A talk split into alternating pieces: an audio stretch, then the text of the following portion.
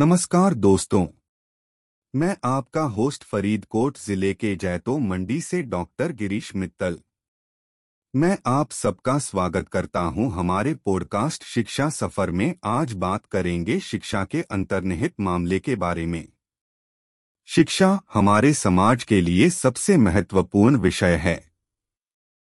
इसके बिना हमारा समाज अधूरा हो जाता है। हम सभी जानते हैं कि शिक्षा बहुत ही महत्वपूर्ण है और हमें अपनी बच्चों को शिक्षित करने की ज़रूरत है। लेकिन क्या आप जानते हैं कि शिक्षा के अंतर्निहित मामले क्या होते हैं?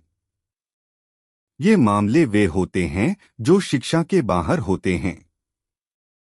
इसका मतलब है कि इन मामलों में छूट, घोटाले, दलाली और कोई ऐसी बातें शामिल होती हैं जो शिक्षा के अंतर्निहित मामलों से बाहर होती हैं।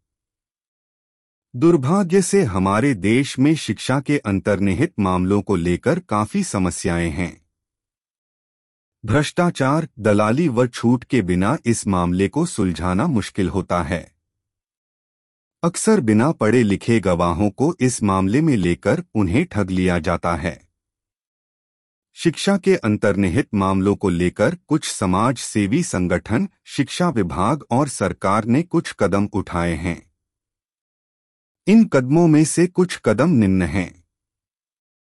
पहला कदम शिक्षा जागरूकता है। हमारे देश में लोगों को अपने अधिकारों के बारे में जागरूक किया जाना चाहिए। अगर लोग अपने अधिकारों को जानते हैं तो वे इन मामलों से आसानी से बच सकते हैं।